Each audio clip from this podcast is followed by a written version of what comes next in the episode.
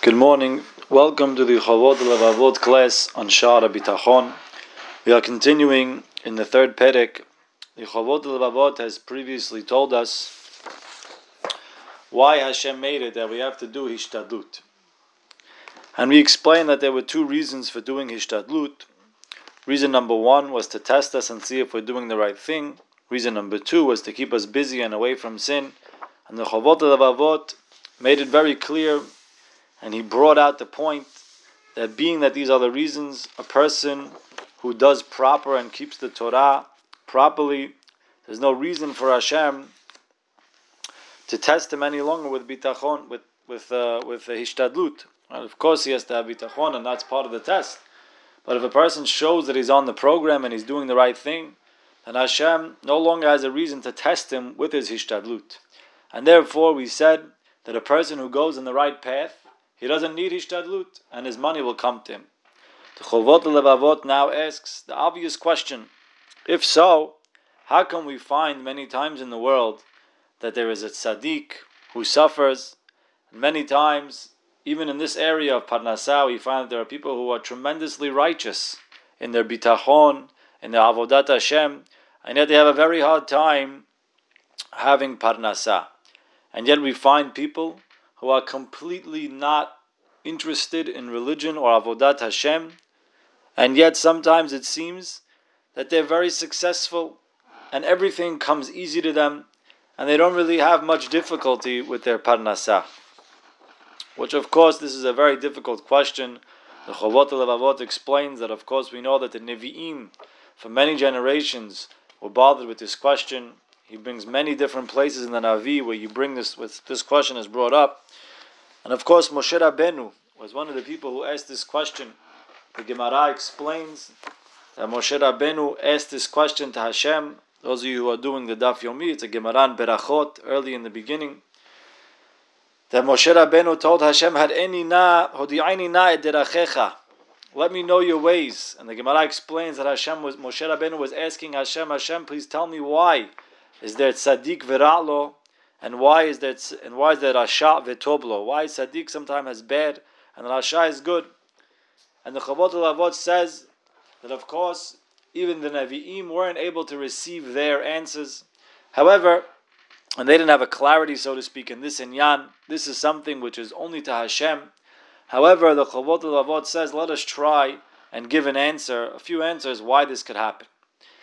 Rav Matisyahu Salomon explains you have to understand that the answers that we're giving now, of course, the Nevi'im knew this, and therefore the the understanding of it is the following: If you're a Navi and you know all the reasons that we're saying, and you know that they're not applicable in certain situations, so then the reason why this good righteous person is having this bad thing, if it's not one of these reasons, then it's la Hashem lebado. Only Hashem can know.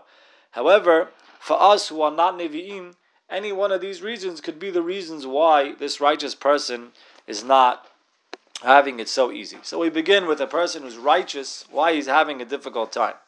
Chovot Levavot gives five uh, possibilities why this person is suffering. One could be that the person did an Avera in his life uh, a while back, maybe.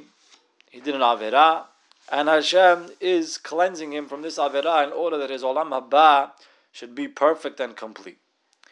The second reason is that Hashem is Meyaser a tzaddik. Hashem is giving this righteous person troubles in his Parnasah in order to give him more schar in Olam Haba, to give him more reward. I'm going to try to go back and explain each one.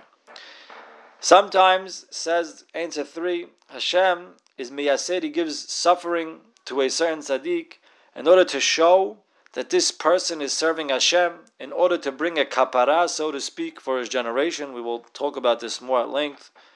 Sometimes Hashem is testing him in order to show the righteousness of this man to the people of his generation. And sometimes Hashem is punishing a person because even though he didn't sin, maybe he had the ability to prevent others from sin and he didn't. So let's go back.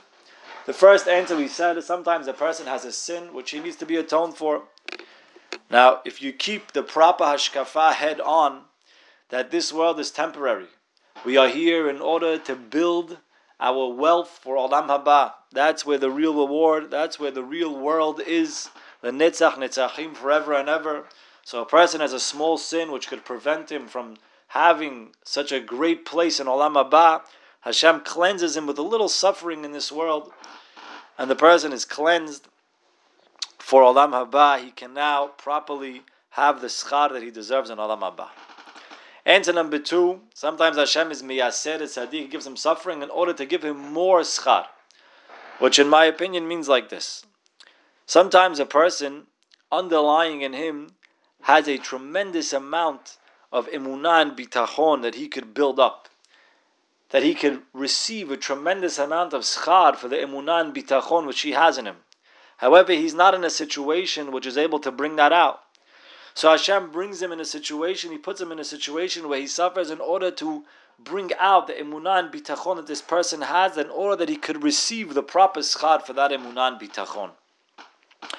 Sometimes Hashem is miyaser a person in order to show that he's oved Hashem properly and he's mekabel yisurim be'ahava. I think this is similar to the first, to, to, the second answer that we just spoke about. They bring an example of Iyov. Chavod says like Iyov that Hashem, so to speak, tested Yov in order to show the Satan how worthy he was, which I think this is very similar. It's an inyan that a person has hidden inside him tremendous. He's, he has tremendous value in him that he could be such a great person. However, he's never put in a situation that shows how great he is. So Hashem brings it out in order that this person could have his fullest extent in Olam Haba. The fourth reason, like we said, is Hashem tests a person and gives him difficulty in order to show the Reshaim of the generation his righteousness. Rav Matisyahu Salomon explains this is not what the Christian uh, faith believes that the the great one, you know, gives a kapara for the other one. That's not what we're saying over here. What we're saying over here is an inyan like this. Sometimes you could have a person who's a tzaddik. However, he lives in a gen- generation where there's so much evil that the world doesn't deserve to exist. Hashem, in his wisdom, looks at the world, and even though he sees one tzaddik, two tzaddiks, ten tzaddiks, a hundred tzaddikim, however, it's not enough righteousness, not enough mitzvot to keep the world going. And therefore, Hashem brings Yisurim on a tzaddik, in order that this tzaddik will be mekabel the Yisurim be'ahava, he'll accept them with love. By accepting them with love, he'll create more mitzvot, he'll create more reward, more zichutim, and those zichuyot will allow the world to be able to continue to exist. Now, of course, at the end of the day, all the Rishaim will be punished for what they did, and the tzaddik will receive extra reward for his extra mitzvot that he's getting. However, sometimes it's necessary to keep the world. And the fifth one, of course, is that a person is not properly mekaneh the kenat Hashem he doesn't go and be moche and, and uh, properly rebuke people who need rebuke. The example that they bring is the two sons of Shemuel Hanavi, Chofni and Pinchas. The Gemara tells us that really only Chofni sinned. Pinchas did not sin. However, Pinchas was also punished since he could have stopped his brother Chofni, but he did not. Have a wonderful day.